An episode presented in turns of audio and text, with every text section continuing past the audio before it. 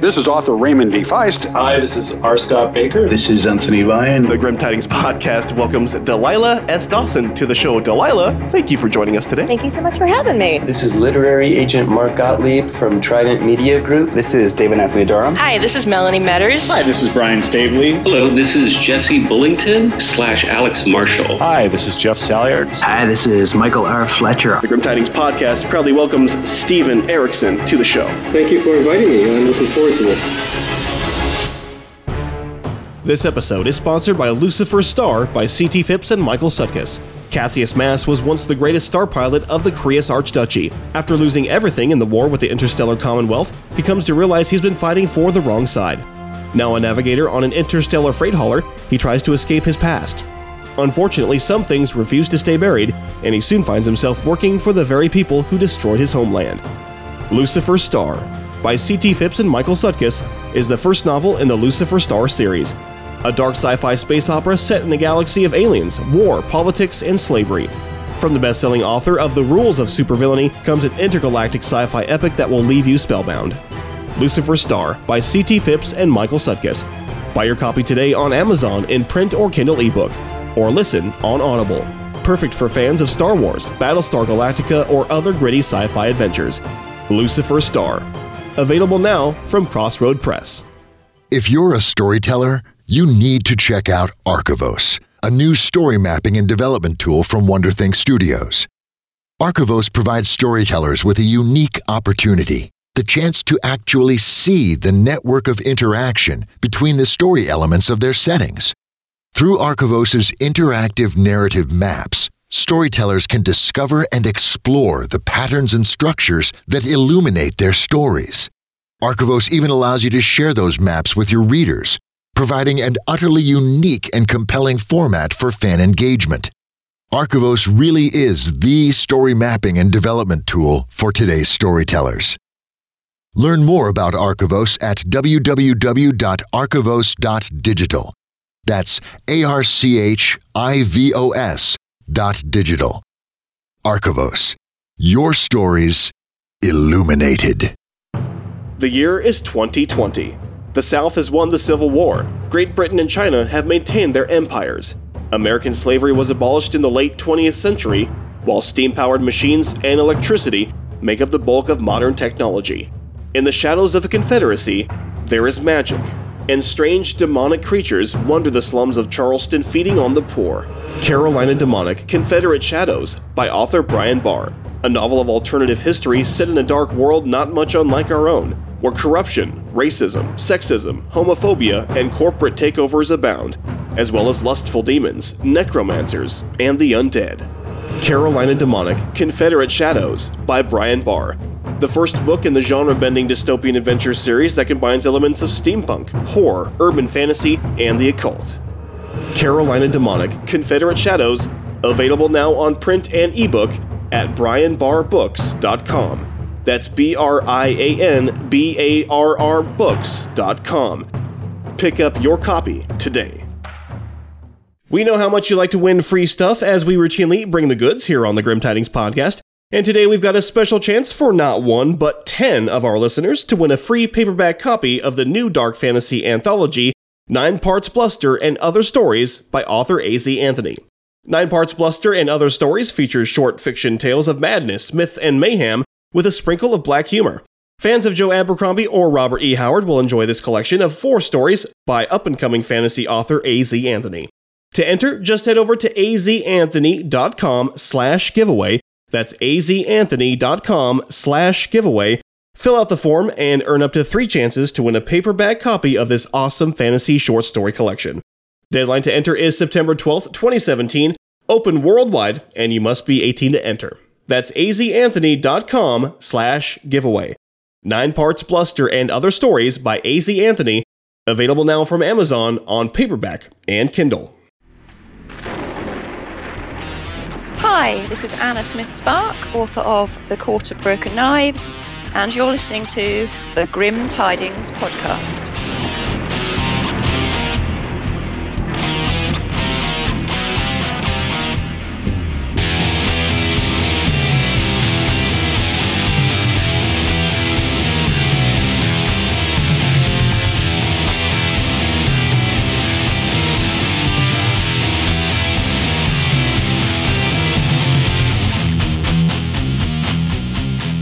It's the Grim Tidings Podcast. I'm Rob Buffini. And I'm Philip Overby. Our guest today is a fantasy novelist based out of London, England. She's worked previously as a bureaucrat, an English teacher, and a fetish model, all the while finding time to geek out on things like Dungeons and Dragons and a steady diet of epic fantasy fiction, including authors like R. Scott Bakker, Steven Erikson, Ursula Le Guin, and many others. Eventually, she put down her player's handbook and monster manual and picked up a few textbooks, earning a BA in classics, an MA in history, and a PhD in English literature.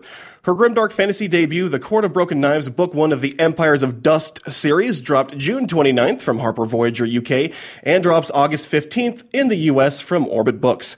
Author Miles Cameron called The Court of Broken Knives gritty and glorious. Author Andy Remic called it grim, gritty, and fast paced. And past guest Michael R. Fletcher proclaims, All hail the Queen of Grimdark.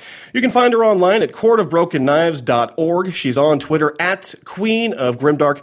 Skyping in from London, England, the Grim Tidings podcast proudly welcomes for her first dish ever podcast interview Dr. Anna Smith Spark. Welcome to the show. Hi, hi Rob. Hi Philip. Hi. Queen of Grimdark, all hail. thank you, thank you. Where did you get that handle, milady? Where did I get that handle? Um, it was actually Mike Fletcher's idea. I can't even remember where it came from. Oh, I think it was because there was a bit of a thing about um, me and Deborah Wolf both being the Queen of Grimdark, and then Mike was like, "Haha, you know, the Queen of Grimdark Twitter name is not his Twitter handle is then no one has the Queen of Grimdark Twitter handle." So um, yeah, it's actually all Mike's. It was all just Mike's idea but I really, I really like it. It's, um, I was Anna Libitina before, and Libitina is the Roman goddess of death. So um, it's probably not that different, but I, I, like it. It it tells people what I'm about, also. You have a penchant for grimdark, uh, so far we can tell with your debut novel, A Court, uh, Court yes. The Court of Broken Knives. Um, who would you say is the king of grimdark? If you're the queen, who's the who's oh, the king? Oh, um, see, R. Uh, R. Scott Bakker by okay. Well, in some ways, um, it depends. The kind of, I mean, Mike Fletcher is. Um, I did a blurb for him recently. I did a review for him recently. Someone called him. Someone said something about, oh, this um, woman still cements him as the god of grimdark. Which, um, I mean, he goes further than anyone else with his. I, I hate him. He gets away. he does stuff that I haven't even thought about daring so. to write. but um, I mean, he just takes it so far. But it's just so human as well. It's just his.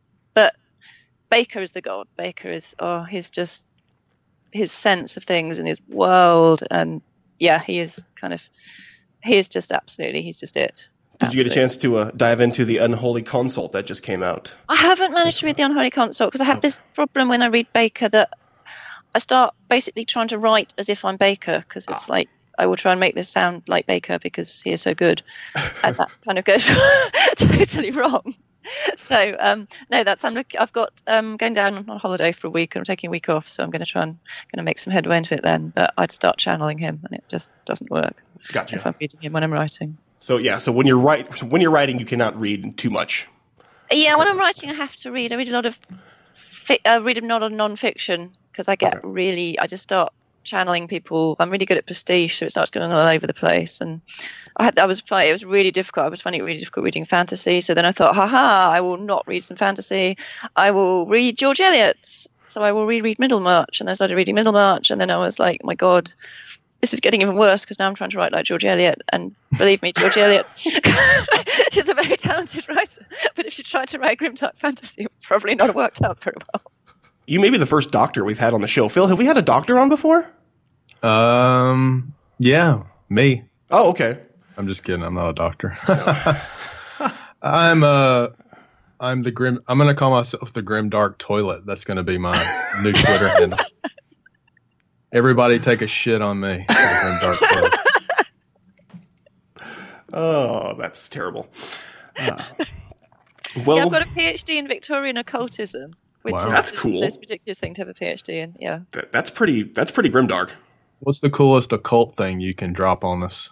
Oh my goodness. Um, see, it was actually totally uncool. It was this bunch of people called the, called the Theosophists, called Theosophists, who were just actually they were the geekiest, nerdiest kind of. I mean, they really believed things like someone would lose a brooch and they'd sort of beg the great ascended masters to find in Tibet to find it for them, and then no, no, the next day it would turn up and that was amazing was clearly evidence that the great ascended masters existed and not like they just misplaced the brooch. And, and these are all, this, these are the people running British India in about 19, in beginning of the 20th century. These people running, running the British Empire.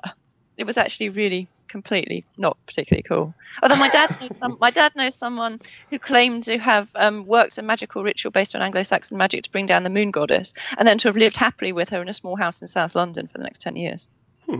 Wow, that's a that's a yeah. nice uh, thing to put in your hat. Yes. put that on your resume. I summon moon deities on the weekend.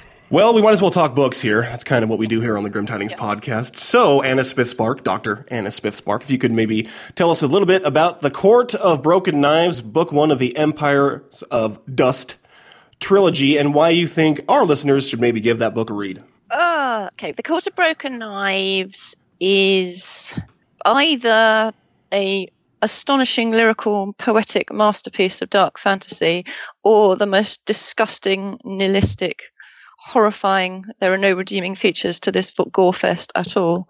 Plus, the woman has no idea how to punctuate, depending on whether you listen to the five star reviews or the one star reviews on Amazon. um, there's no middle ground here. No, it's um, it's. I mean, in some ways, it's heroic fantasy. It's just from a slightly different point of view. Um, it's very traditional heroic fantasy. We have mercenaries. We have a young man with a mysterious past. We have My Fantasy City Sorlost, which is the fantasy city just absolutely ramped up to 11. It's, um, it's every fantasy trope you can imagine. And then things unfold in possibly slightly less predictable ways. There's a lot of violence. I studied classics. I read a lot of military history. I'm hugely influenced by things like the Iliad and the campaigns of Alexander the Great. There's a lot of violence. There's a lot of there's a lot of descriptions of violence in a very poetic way verging on kind of stream of consciousness. A lot. It's it's about trying to explore the emotional experience of being involved in extreme violence. So it's trying to explore the kind of mental processes, how one might be feeling in an incredibly violent world, engaging in violence, and why why violence may be desirable, why engaging in violence, or and why following someone into battle, even though you know you are likely to. I mean, you you are killing people and you are like highly likely to die, why people do that and what the appeal and the attraction is of violence.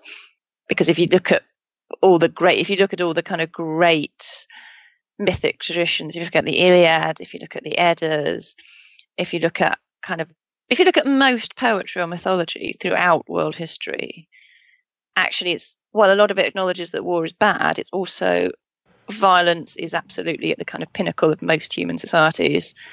And the Court Broken Knives is trying to kind of unpack that a bit and explore that, what it is about violence that's actually so desirable. And that violence is fun, basically. It's trying to explore that. Why, why violence is fun. Why engaging in extreme violence has always been considered fun and kind of cool. And if you're good at it, you take top spot socially, you get the girls, you get the kudos, even though at the same time, pretty much everybody is. If you say to someone, "Would is violence a good thing?" Pretty much everyone say no. If say, "Is war a good thing?" or "Should we find other ways of resolving issues?" People say, "Well, war is bad." Is killing someone good? No, killing someone is not good. Would you want to go and fight it? If I told you, said to you guys now, "Hey, you go and go and charge at that bloke armed only with a sword and see if you can chop his head off before he chops you head off, your head off," you'd probably tell me to fuck off. And yet, people have done it, and people have people have always done it, and people always will do it, even though it is absolutely nonsensical. It's interesting because uh, I've read a lot of pretty dark stuff over the years, and uh, the opening to the Court of Broken Knives is probably one of the bloodiest scenes I've read in a book. Uh, it's really remarkable how much blood is shed in the first few pages. You should see book two. You see the end of book two. Could you tease readers about what kind of grimness they may experience in the book? I, uh, I can tell from firsthand experience that the opening is extremely bloody, but could you tell about uh, what other kind of grim, dark action might they find in the book? Okay, so it's yeah, it is extremely visceral about violence and about the uh, sort of extremely visceral about the emotion of visceral about violence. It's also i mean some people have kind of said it's it's a book without hope. And it's certainly all the characters in it have flaws and issues and are not what you'd call nice people. It's kind of difficult to think of someone who is the hero, but I see them very much as they are people living their lives, and the way most people lead their lives leads to other people being damaged and being trampled on. I mean that that's kind of for me at the center of Grimdark is the real the real the just the awareness that life's fairly shit and most of the choices we make in life involve other people being hurt. I mean for Western consumers, you know, we're sitting here having this conversation on computers, most of the components of which were dug out of bits of beautiful rainforests in Africa in China by people, often by children, basically in debt slave in sort of debt slavery, in incredibly appalling working conditions, which were then put together into a computer, uh, um, probably by children in places like China and India, again, kind of in absolutely appalling conditions. We're using a huge amount of electricity, which is pumping huge amounts of CO2 uh, into the atmosphere. And everything we do is totally selfish and is trampling on other people. It's unless you go off and live kind of some kind of vegan life in a small holding off the grid, you are everything you do tramples on other people. We kind of talk about people like we talk about sort of people like Trump, Donald Trump, as kind of you know trampling on other people, but we all do it. We just everything that we do, in the end, somewhere down the line, people are going to get hurt, and a lot of things that we do aren't particularly nice to people. A lot of the decisions we make aren't great decisions. We make really bad decisions, which then lead to even worse decisions, which eventually lead to things like, oh, I don't know, the Iraq War. Um, and then we try and make that situation slightly better, and it inevitably gets worse and worse and worse. And or we make decisions that are just selfish. We decide my child is more important than a child in their child in another part of the world. My child is more important than 200 people's lives in another part of the world because that's the kind of decision making we make all the time and we have we make unthinkingly or we make thinkingly and that that kind of reality is at again at the sort of at the in the center of broken knives the awareness that even to do good will may or probably will involve and lead to other people suffering and it's that that horrible awareness of that if that makes any sense it's extremely depressing in some ways. But yeah, that's that's probably the most depressing thing we've heard on this show, and we've we've talked about some pretty fucking depressing things. Yeah, you uh, try Queen of Grimdark. That. You try and accept. I mean, accepting that is that that kind of having that self awareness of it is at least the first kind of step to step to some kind of having some kind of trying to redeem yourself from him a bit. But um, yeah, I mean, there's that Oh, there's this wonderful metaphor of um, it's actually from a, a very early British author, a Saxon author called the Venerable Bede, who has this um, this thing about uh, life is if you're trying to imagine life, so you have this kind of the dark, you have the dark night, and then you have this bird flying through the night, and it flies into a great, a great mead hall, a great feasting hall, and for a couple of moments, it's in this bright light, and there's fire, candlelight, and firelight, and music, and dancing, and food, and drink, and this, you know, the smell of wine and beer and roasting meat, and then the bird flies out back into the dark again and that's life, that brief little moment between the darkness. And Terry Pratchett get hold, gets hold of this and says about one of his characters, in this person's case, the bird had done something revolting in its dinner en route. And that, um, yeah, and I kind of, I kind, I guess I kind of do believe that, which is again makes me sound incredibly depressed. But then you have to hang on to life, like that makes life so valuable. You know, um, actually, Jehovah's Witness came round to my house this morning trying to invite us to some huge Jehovah's Witness convention in London. And someone like that, okay, I mean, she her whole life is based on denying herself everything on the assumption that if she just denies herself everything, she'll get to heaven. Whereas if you if you believe that your life is just some kind of brief, meaningless flicker of light and then it's nothing. you just hang on to life. Life is fucking wonderful. Just hang on to being alive.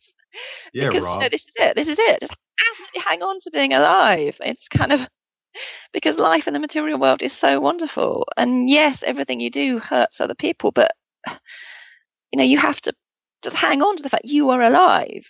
And yes, there's a huge cost to that, but God, you are alive and the life is wonderful and hang on to that. And that's what I'm trying to write as well. I think there's kind of, there is stuff about beauty and the God of Broken Knives, there's stuff about happiness, there's stuff about emotion. There's quite a lot. There's a, there's romance, there's love, there's sex, there's pleasure, there's pleasure in sex, there's pleasure in clothes, people go shopping, people talk about food and drink and because they they are alive and they are enjoying being alive and life is a wonderful thing. It's just bleak as well. well, this has been an emotional roller coaster so far. Yeah, this, I'm totally putting everyone off the book here. life, it's so got life, really, some really cheap tit jokes in it as well, just to kind of try and lower so the tone a bit. So life sucks, but life sucks, but life's wonderful. Okay. That's plus what we'll title the episode. Right. Yeah, life sucks, but life's wonderful. plus there are and there's, plus there are some tit and knob jokes in there, just kind of lighten the tone. Well, did you set out to write a grimdark novel? You're like, grimdark's cool. I'm going to write a grimdark novel, or did you just kind of write a book that fell into that vein? I didn't set out to write anything. I started right. I hadn't. I've sort of written elsewhere about how I wrote all the time when I was a teenager. When I was a child and I was a teenager, I wrote all the time. And looking back, they were uh, everything I wrote was fairly dark. I when I was a teenager, I went through a stage of writing what, looking back, was basically torture porn. I was writing all kind. I was writing pretty dark, unpleasant stuff. There was a lot of it was graphic novel scripts, actually, weirdly, which weren't designed to be illustrated. They were just the kind of the descriptions of the, the each picture and the, the kind of mechanics of the graphic novel script was part of what I was writing. Um, but yeah, I mean, they were actually kind of pretty. They were influenced by the kind of most extreme stuff in things like 2000 AD and the kind of small press stuff that came out of 2000 AD. So they were actually pretty extreme sexual horror stories, some of them. But anyway, so I got to my late, to my early 20s and I stopped writing fiction completely. Um, and then really quite recently, I think it was about four years ago now, I just sat down and started writing. And I didn't have any sense of what I was writing. I started writing, a scene came into my mind of these guys, a group of soldiers in a desert, walking through a desert, and then there's kind of an act of extreme violence. And I just started writing this. I didn't really know where it was going. And then there was a city they were walking to a city they were going to a city so they were describing the city. But i didn't really you know i didn't know why they were going to the city. I didn't know what was what the plot was. There was a man in the city and there was some kind of intrigue going on but i really didn't know what was happening. The whole thing was just unfolding itself as i started writing it. So i didn't know where it was going. I didn't know what i didn't know who the characters were. They were all just emerging as i was writing them. And then I think two of the characters, Marith and Thalia, I think have actually always been with me. I think they were the kind of hero and heroine of stories I was telling myself when I was a child.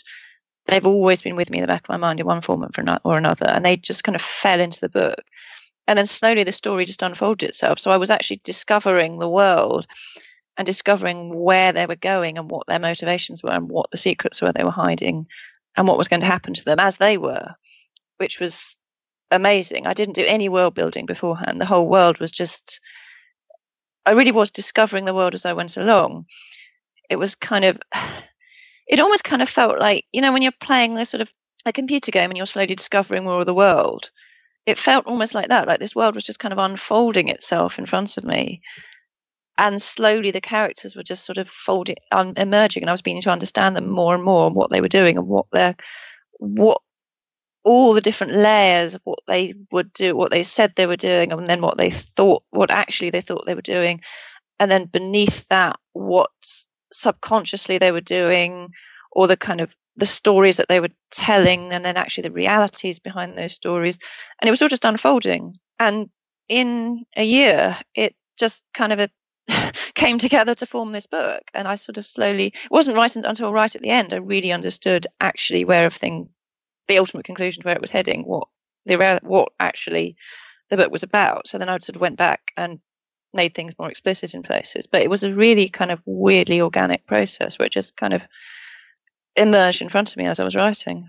Sounds like you kind of just pantsed it and then it just started kind of gelling together. It did. It just gelled together. It really does feel like it was just all kind of in my mind already, just kind of just I kind of, I mean, I studied classics a lot. You know, I had this when I was at this is wonderful year when I was at university doing my undergraduate degree in classics, where I was um, so I was studying um, the Iliad, the Odyssey, and then uh, my special subject in my third year was the campaigns of Alexander the Great and his successors, and then so I'd be studying kind of Achilles and the great, you know, the great battle poetry of the Iliad, and then I'd be studying Alexander and the kind of the military genius of Alexander all day, and then I'd come home and I'd be doing this David Gemmell influenced role playing sort of D and D games obsessively every night, and I think it's just all been the kind of there in my mind. It's kind of these books are, I guess, the kind of all everything I've read and studied just kind of coming together to form some kind of to form a story. Were your D and D sessions as bloody as your books? Were just they were shit oh, constantly? There's a lot of stuff in there. And Broken Knives isn't killing shit. But um, I played a chaotic neutral who then became chaotic evil, priestess oh. of the nameless gods, charisma 27. Mm. She couldn't do anything. She was stunningly beautiful. She couldn't actually do anything. But um, yeah, she just went around being the most beautiful woman who'd ever lived and ever will lived, being a high priestess of the satanic nameless gods, which was fun. That's awesome. That's good, that's it was awesome. Title. It was absolutely awesome. and you don't play anymore D and D? I don't. I was absolutely obsessed with it. We're all living in a student house together and we just played it all the time. And then the rare occasions we went out, I'd actually be kind of sitting in the corner telling myself stories based on the D&D game because it was just so much more fun than doing anything in real life. It was just absolutely obsessional. It took over my life. I was literally, I mean, I was doing nothing apart from studying and doing D&D for a while. And then it all fell apart when we finished university. Um, and sometimes I think, God, it'd be great to do it again. I'd love to do D and D again, but I don't think it would be the same. It would just it was just this magical kind of couple of years where it all just the group of us just worked, and so the DM didn't take it very seriously, and as you can probably guess, um, so one of the other characters was basically playing someone was playing a character based on Druss the Legend, and he got up. So we were all like level forty or something. I mean, there was one time where he I can't remember his name. He was just based on Druss the Legend. He did he did decapitate a dragon with one blow of his axe, and um, it was just it was that kind of level. We are in, in this massive siege, and we had this we had a castle to defend, and there were there were three of us playing and one non-player character, and we had a wall of it was a square castle, square keep. We had a wall each, we had a side each, and we successfully defended the castle from an entire orc army, just the four of us. It was just, I mean, it was it was the opposite of any kind of attempt at realism or complexity. It was just but it was just it was just so much fun and i don't think it would be the same. I think it would be yeah no it was just awesome. But no i'm right now. You are a complete nerd like me and phil. I'm a complete nerd. Yeah no i'm a complete nerd. I have i'm just i'm a total nerd. When i was a child brother was really into warhammer and i used to get dragged used to kind of go and spend hours hanging around the Warhammer shop, staring at all the little figurine, painted figurines in the cases, and reading his copies of White Dwarf and stuff. Yeah, and I've always been a nerd. Yeah, as far as um, being a debut author, this is kind of a new thing that I've noticed, uh, especially with darker fiction. There seems to be an expectation that there has to be an immediate impact upon release. Um, several of our past guests would would probably fit that bill as is coming out with a very strongly, getting a lot of buzz, uh, do you feel there's a pressure to to be highly praised upon release in order to maintain a lengthy career, or do you think uh, authors can still have that slow burn if if needed? It is kind of scary because I think it is more and more about. Well, in the end, it is more and more about your first kind of six month sales. I mean, people have even talked about things like your first week sales. It becomes more and more like the kind of film sales where you know if your film doesn't if a film doesn't isn't a blockbuster in the first week, its opening weekend, then it's a failure. If a television series isn't you know, some kind of massive, massive water cooler moment thing in its first series, it's it's a failure. And because every yeah, no, I think there is more pressure on authors. The idea that someone might grow, uh, might become you know, a cult author, or might become an author that grows a fan base slowly, I think is becoming more and more difficult. It is all kind of much more short term. I mean, the social media has been hugely, hugely positive for authors and for people, I mean, like yourselves, you know, we couldn't have been doing this up until fairly recently, having podcasts and the Grimdark Writers and Readers group on Facebook and things. And, you know, all of that is hugely positive, but it's also quite frightening and quite negative in some ways because it does kind of require you to do more and more and more PR. Whereas once, you know, you could have, you wrote a book and the book would have got written reviews in print media that would have come out later and then the book would slow book could slowly grow to become kind of slowly to become much more of a cult. It's because of things like social media, the fact you can have reviews up so quickly and then they can be so permanent and the fact that the readership as a whole can join in. And of course it's the same as for music and film as well, that you know, because people can blog and can review and with things like Goodreads, because just anyone can make comments. They don't even have to have read the book. You know, it does all become much more frenetic and much more kind of much more about like, oh, so how many Goodreads reviews ratings have you got? How many Amazon reviews have you got? How many Amazon reviews have you got within a week of publication? And there's a there's a channel there was a radio 4 broadcast with a guy called john Lanchester who's a british novelist a literary novelist um, and he was talking about how you know, he's a serious literary novelist he's kind of his sort of Booker Prize shortlist, kind of gets reviews in, get writes articles for the New York, for the London Review of Books and things. And he was saying it's, you know, it's just exhausting because not only do you have to write your novels, you also have to be, you have a full time job being your own PR agent because it's just 24 hour kind of social media, internet stuff now. And I think that is driving it. It's wonderful in some ways, as I say, but it is also quite frightening in other ways that you can't just kind of write a book and then couple of years later, people are saying, "God, that's a really good book." It's kind of it is very expected to be very upfront. I mean, I enjoy. I really do enjoy the promotional side of this stuff, though. But it's quite a lot of work. Well, I'd say you've done a great job. Uh, the the buzz that I saw before the book even come out. I mean, there were multiple people posting pictures of the book when they got it in the mail. You send out some advanced copies to a lot yeah. of folks, so I saw people posting pictures of it, and uh, reviews and all sorts of good things. So uh, I've pretty much been seeing Court of Broken Knives all over my social media stream for the past couple of months. So yeah, it got to the point where you used to apologize to people for the number of times they saw my cover. Seriously, yes, but um, I mean, it's the wonderful thing about all of that is because I was a total nerd. I grew up in a really small town, and there weren't many female teenage total nerds. So I'd be in the library and there was like the little collection. I was really into graphic novels when I was in my teens. I was reading loads of things like The Sandman and Hellraiser and Hellblazer and all of that. And I was really into kind of goth and extreme metal, metal music. And again, there weren't many people into that kind of stuff in Bishop Stortford, particularly not 14 year old girls. And um, I was like, I was very, I almost wrote little notes kind of saying, Dear two other people who I've noticed might be taking out the copies, the library's copies of um, Hellraiser of the Hellblazer comic books. Um, who are you? Please come and meet. And, and it was it was the Wimpy at that point. They went. This was before you know there weren't even any cafes at this point. There was like, could maybe we could like meet in like the Wimpy next Friday and just kind of talk because I want to know who you are because I'm so lonely because all the other girls, like, everyone else I'm at school with, I was in no girls' school and everyone else is in to take that and kind of um, that um, Judy Blume and things. And there's just me. Um, and now, of course, you don't have that. The um, when I discovered particularly the Grimdark Writers and Readers group on Facebook, it's like, wow, people all over the world, like you guys who have the same kind of tastes as me. It's like, and it was just this, it was amazing. It's amazing. Social media is amazing for that, for just actually being able to kind of actually meet people and build communities and um, meet other people who are complete geeks. Finding your tribe. yes, yes, finding your tribe. Yeah, and it is wonderful. And I've absolutely, you know, I just embrace that totally. I love love the kind of friends I've got on social media. I don't actually have many friends in real life. It's all social media people. Yeah, yeah, me too. Yeah. Uh, well, the book has been out in the UK for a month now. As of we're recording it right now, it's been out for one month in the UK. How has the reception of the book gone so far?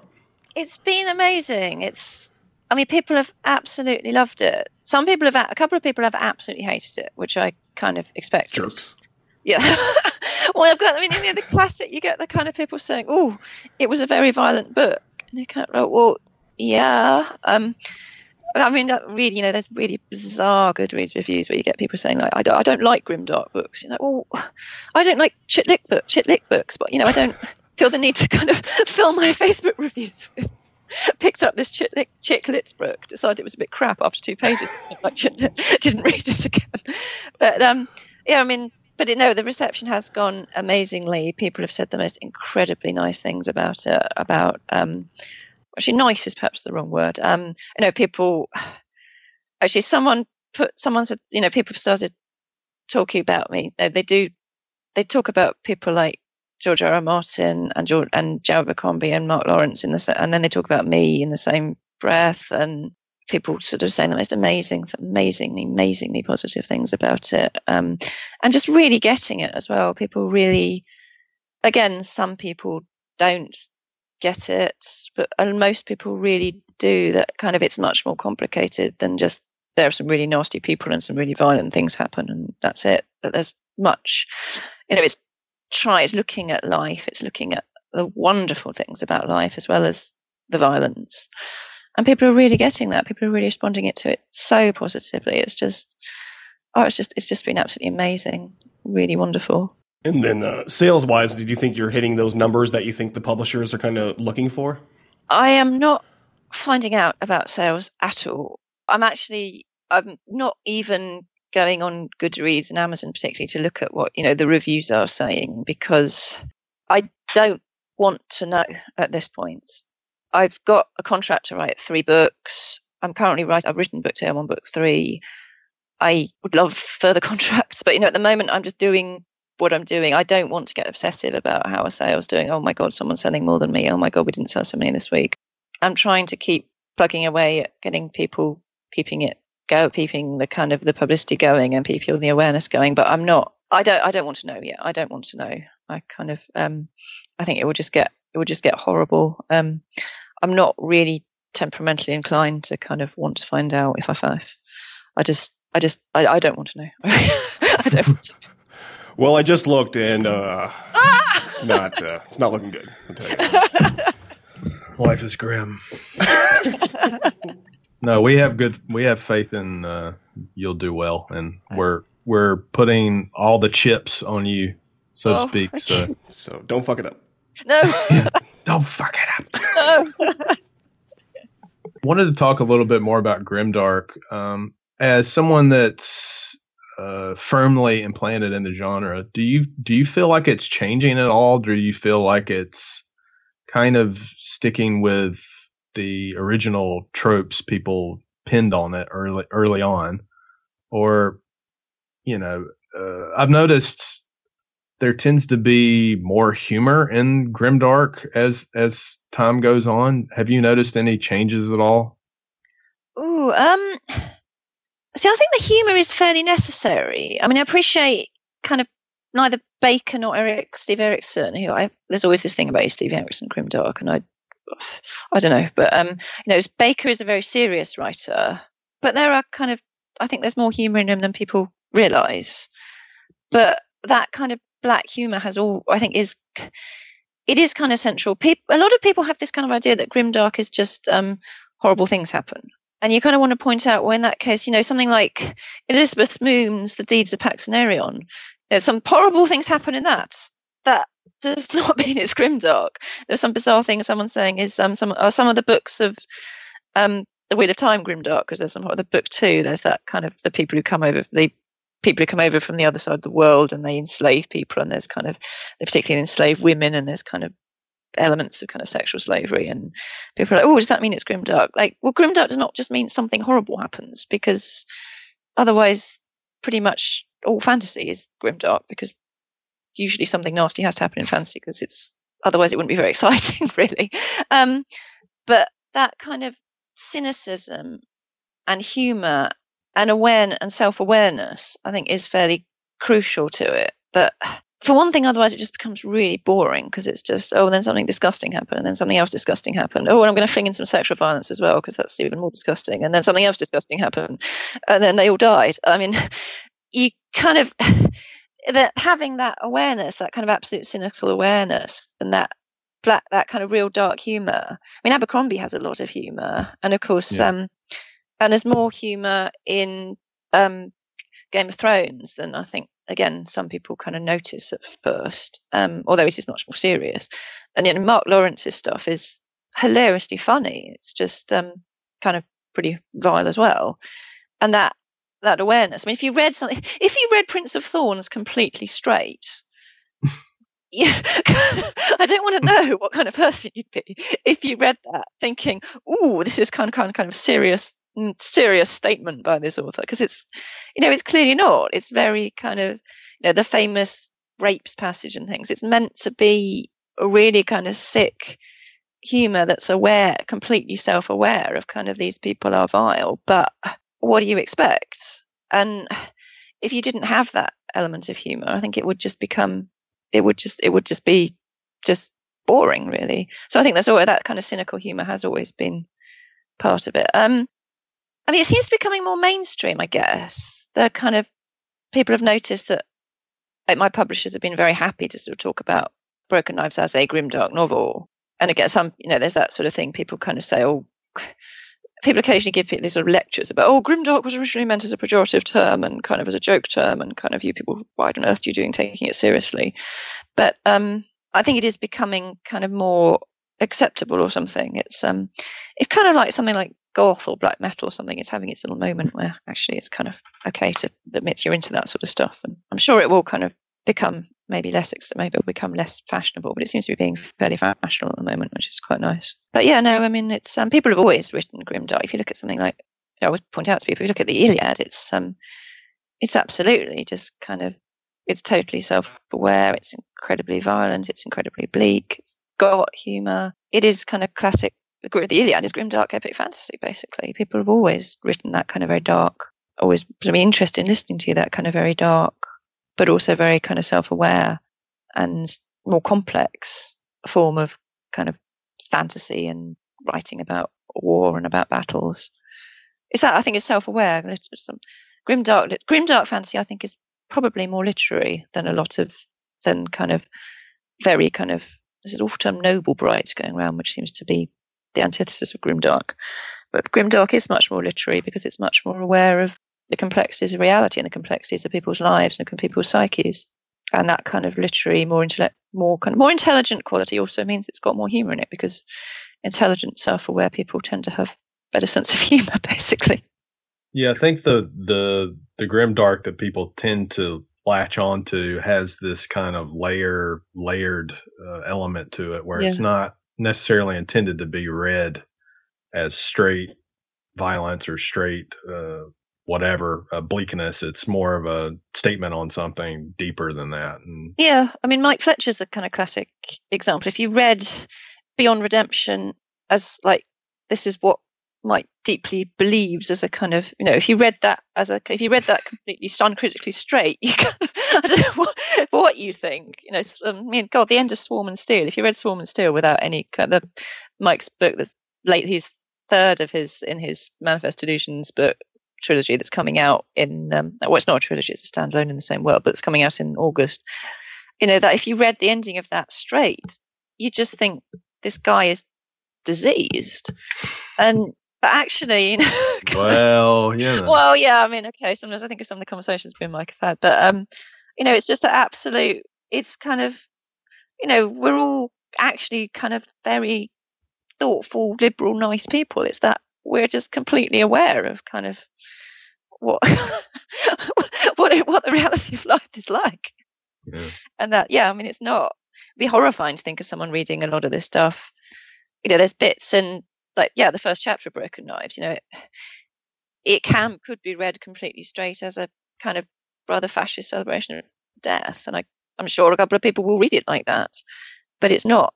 It's yeah, it's a kind of statement on attitudes to violence. It's more complicated than just, whoa, this is great. I don't know if you've ever read Celine, the French writer, but elements of your writing style reminded me of him. Is very like in your face, like Dah! But it's meant to make a point. It's not necessarily celebrating the fact. It's more of a statement on something. Yeah, it's kind of a statement on. It's a sort of almost a statement on heroic fantasy that you know, they're kind of there usually are, in fact, other ways to go to avoid uh, to get around conflict. Kind of a lot of kind of very straight heroic fantasy very uncritical heroic fantasy. It's just it is sort of you know that all that kind of like the way of the warrior and the kind of the the glory of fighting and knowing that you are fighting for the just cause and blah. I mean that's all bullshit. That's all complete bullshit. It's just people justifying the fact that they like fucking killing people. It's not kind of you can always find some reason to claim you know you can always find some reason to justify why you just done something fucking horrible to someone. There are very few wars. I mean, the Second World War is possibly the only war that, with hindsight, is more, was morally justified. And even then, at the time, you know, most people most people did not fight in the Second World War because they knew about the Holocaust and because they knew about Auschwitz and because they knew about the Japanese camps in the Far East.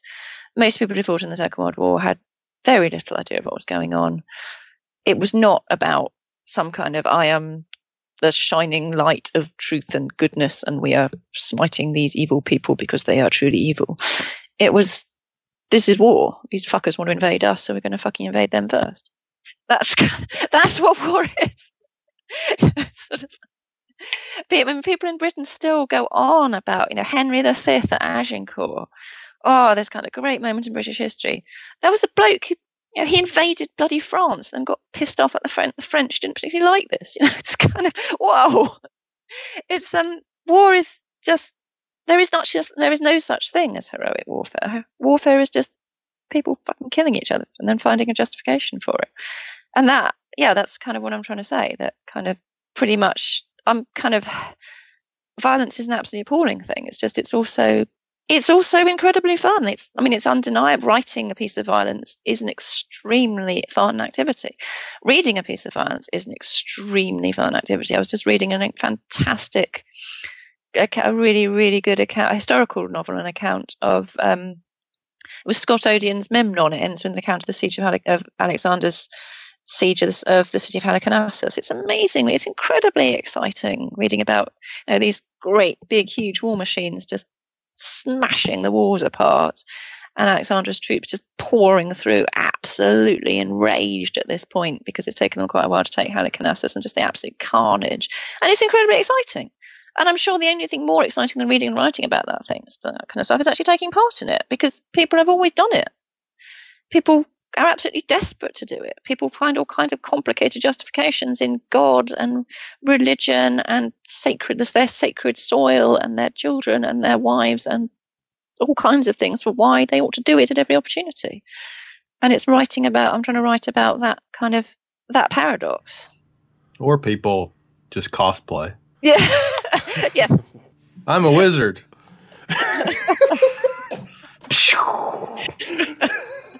Take that. How much cooler would it be if you go take that and then actually blow something up? Yeah. yeah. It's a whole different layer there.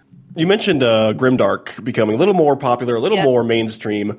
Uh, we were noticing a trend in 2017 with the ladies stepping yeah. into the Grimdark fold, including past guest Deborah A. Wolf and forthcoming guest Anna Stephens, another Anna.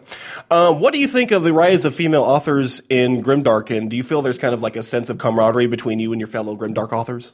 Uh, yeah, I mean, it's in some ways, it obviously it's it's a lovely coincidence that there are three of us being published. Um, I keep trying to think about grimdark authors who haven't been earlier, other grimdark authors, grimdark female grimdark authors who aren't Deborah A. Wolf, me, and Anna Stephens, and um, I can't actually think. I have not been able to think of any. I mean, it's just a slight. Grimdark has all that does, does it does seem I think there probably are more male authors and probably more male readers. Um, but yeah, I mean it's a bizarre coincidence about me and Anna Stephens that we got picked up both. We both published when the UK were both published by Harper Voyager, who seemed to be the big publishing house in the UK for kind of darker epic fantasy.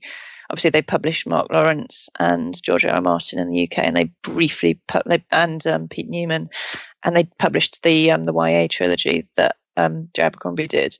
So I think they kind of so in some ways it kind of people can it's was natural that both because both of us are writing grim darkish books. They would both be published by Harper Voyager, but there is this bizarre coincidence we've both been published in the same month, and our names are both Anna. Um, I mean, in some ways, probably is coincidence, or just as grimdark becomes, yeah, becomes bigger. As more people write in the field, more female authors and more authors of color are going to emerge simply because if you have more people writing, you have the statistical likelihood of people being published who aren't kind of the traditional straight straight um, white men kind of goes up. Uh, I'm not sure whether perhaps publishers were looking a bit for female authors, but yeah, I mean, me and Deborah and Anna, we talk, we try and promote each other a bit on Facebook. Um, it gets slightly awkward because people often strongly associate us in a way that, I mean, as we were sort of pointing out the other day, Harper, Harper Voyager UK published Pete Newman and they published Peter V. Brett. And they, Peter Newman and Peter V. Brett are both called Peter, and they are both men, both men with short hair, white men with short hair, and their books have got both got demon have all have got demons in them both both of their series, but no one kind of talks about them as like you know the Peters and links all the time. but me and Anna get linked. Me and Anna Stephens get to get linked all the time, which is slightly kind of. um I mean, it's difficult. A couple of people have confused us because obviously, and you do want to kind of point out, well, you know, there are how many so how many fantasy novelists, epic fantasy novelists called Mark can you think of? But um, you know, it's kind of. But yeah, no, we do kind of we do sort of transport each other. And um, there was a kind of friendly rivalry me and Deborah were having. I think I think I've challenged Deborah to a fight at one point. Actually, we're kind of sort of like we'll sort of we'll, we'll do it properly. Oh yeah, we'll do it properly. We'll whip out, get out the chainmail bikinis and the big swords, and we'll fight for the title of Queen of Grimdark. And, um, you know, it's kind of it's it's just nice. There's just there is a lovely community. I mean, I it's kind of depressing. But if people are saying who are my who would I consider my friends, I kind of read off this list of names, like kind of oh yeah, like you guys are my friends, and like Mike Fletcher's my friend, and Deborah A. Wolf's my friend. I've never met these people. They're just people I talk about about books on Facebook. Not friends. but you know, it is a real sense of community and kind of of us kind of talking and and sort of chatting and supporting each other and just kind of appreciating the kind of slightly weird world of being a writer and of genuinely all loving this, loving the books and loving, loving being part of the world. Well, me and Rob have never met each other either. Probably never will. You've never met? Nope. Oh. I don't. I don't. I don't want to meet him. Sounds like an asshole to me. Actually, if I met most of the authors on the that we've interviewed, like I sound probably more comfortable talking to people in this atmosphere. But if I was actually face to face with somebody, I would be like, "Hey, uh, what's going on? I like your book." run away. So there is a certain element of like social media and skyping and all these kind of things that that are more comfortable for for people that I'm assuming are more extroverted. Um, and I think that that plays in well with building literary communities more easily because you can uh, obviously meet more easily than you c- could in real life. Because um, you know I'm in Japan and Rob is in wherever he is, and you know there's probably very little chance of us meeting. If we do, that would be awesome, but probably not going to happen. No, not well because I'm in America and you're in Japan, and why would you even want to come here? So yeah, not much going on. Eventually, maybe. Okay, um, so you have a uh, short story actually, uh, based in the Empires of Dust. Dust, yes. Empires of Dust, Dust yes. series. Um, tell us a little bit about that uh, short story you have in Grimdark Magazine, issue number twelve. Uh, yeah, um, yeah. So that's out. That came out a couple of weeks ago. Um, yeah, it's uh, it's called Red Glass, and it actually came the whole story was originally just based around uh, a joke of someone. I had this a really stupid joke that I really like about something like, um, "That's bloody glass." That is. Yeah, underneath the blood is just glass, which I thought was absolutely fucking hilarious. I just thought, like, "God, this is the best joke ever." Um, and the whole story was kind of based around that. But um, no, it's um a story about a young girl called Lide who is on the front cover of Grimdark magazine 12 looking incredibly freakily just like I did when I was about her age when I had I had longer hair and I was kind of dyed blacky red and she just looks terrifyingly just she looks so much like I did when I was a bit younger which is like really freaky because obviously the the artist drawing it had nothing but this she's not even described in the story, and he just drew me somehow um, when I was a bit younger with different hair. But yeah, so it's about a young girl called Lyde who it lives in a city which is caught up in the battles going. There's caught up in the war that's going on. It's slightly ambiguous when it's when the war is happening, but there are kind of there are huge scenes of conflict and war and massed armies advancing across the continent. In Court of Broken Knives, in the past, there's a kind of mythic, semi-mythic past, a great war leader called Amrath, who led his armies to conquer the world. And then there's kind of in book two and three, in books two and three of the Empires of Dust, there's kind of further battles taking place in the now, here and now. And the story so the story is about a young woman who's living in a city where just peacefully she's just a kind of normal teenage girl living a life a normal sort of city sort of kind of dark age or bronze age kind of city archaic sort of ancient history city like in an ancient city. And then a war comes to her city and she becomes caught up. She actually ends up and she ends up masquerading as a soldier and then becomes involved in becomes drawn into the war drawn into the into becoming a combatant. And okay it's just it's it's a story about someone awakening into violence and being part of a com- part of conflict and becoming drawn into being part of an army and what that might feel like. So yeah i mean i, I, I again i can't i don't really know where it came from it just um it's a it's interesting to me to kind of think about experience people's experiences in absolutely extreme situations. So she, the book opens with her in the story opens with her in a sea in this sort of in a siege situation, their city falling to the enemy, and it's just sort of trying to explore that kind of absolutely how how one might respond to that absolutely extreme situation, how would one respond, and what would you do? It was quite consciously written with her as a woman, as a young woman, because I mean I don't Broken Knives itself has very few female characters. I think there are. Oh, I think there are all of three. I think there might be all of two named female characters. no, three. There are three. four. No, four. There are four named speaking female characters in Broken Knives, and the first twenty. There is not. There is not a single woman in something like the first twenty-five pages. I suddenly discovered with absolute horror. It's not. You know, I. I didn't want to write a sort of Kameron Hurley esque. There are no. This is about women. I was writing. Wanted to. I was writing very kind of. I was writing sort of mythical epic fantasy, very much based on things like the Iliad and Beowulf and the Eddas, which, oddly enough, have very female, few female characters in them. Um, but then, so in Red Glass, I deliberately wanted to write very much from the point of view of a, a young woman and write about her as a as a warrior character, as kind of as much a warrior as, a, as the male characters, where her her gender doesn't actually have much. Her gender has no kind of relation, has no real. It's not germane to what happens to her at all.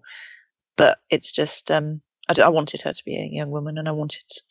I was so pleased when she went on the cover. As, um, I mean, the the cover issue eleven had Deborah A. Wolf stories, the cover story, and that also had a younger had a young woman, and I was really quite pleased with that. And um, it's just again, it's really nice to see stories with female protagonists which aren't, but which aren't, you know, kind of I'm deliberately going to write a story which is making some great feminist comment by having all the soldiers as women or having someone as the one female soldier making some kind of great long speech about how she is a woman she can do things as well as a man. You just want it as taken as read that there are male so there are some people there are men and women in this world and some of the men and women fight and some of them don't.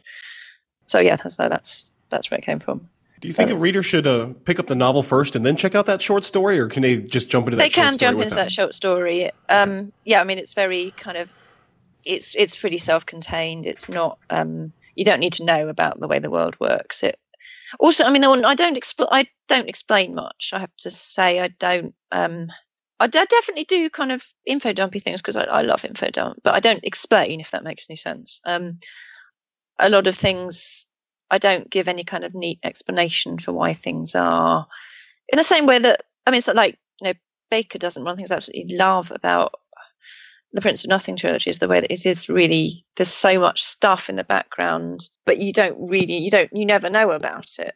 It's not kind of some kind of detailed. It's not you don't sit down and have someone i know i'm going to clarify you all the history of all the things that happened previously. I'm going to clarify to you the history and religious system of this world. It's just it's just kind of hinted at there in the back and I back the back in kind of in the detail in the novel you can just kind of you know there's this incredibly rich complicated history and mythology and philosophies underlying all the kind of underlying the kind of the cultures and the interactions between the characters in the Prince of Nothing but you don't you don't know, you don't get it explained, and I, I love that. And I, I, try and do something similar where it's not explained. So yeah, you don't. It's probably is a slightly mysterious story, but reading the Court of Broken Knives probably isn't going to help you understand it, if you see what I mean.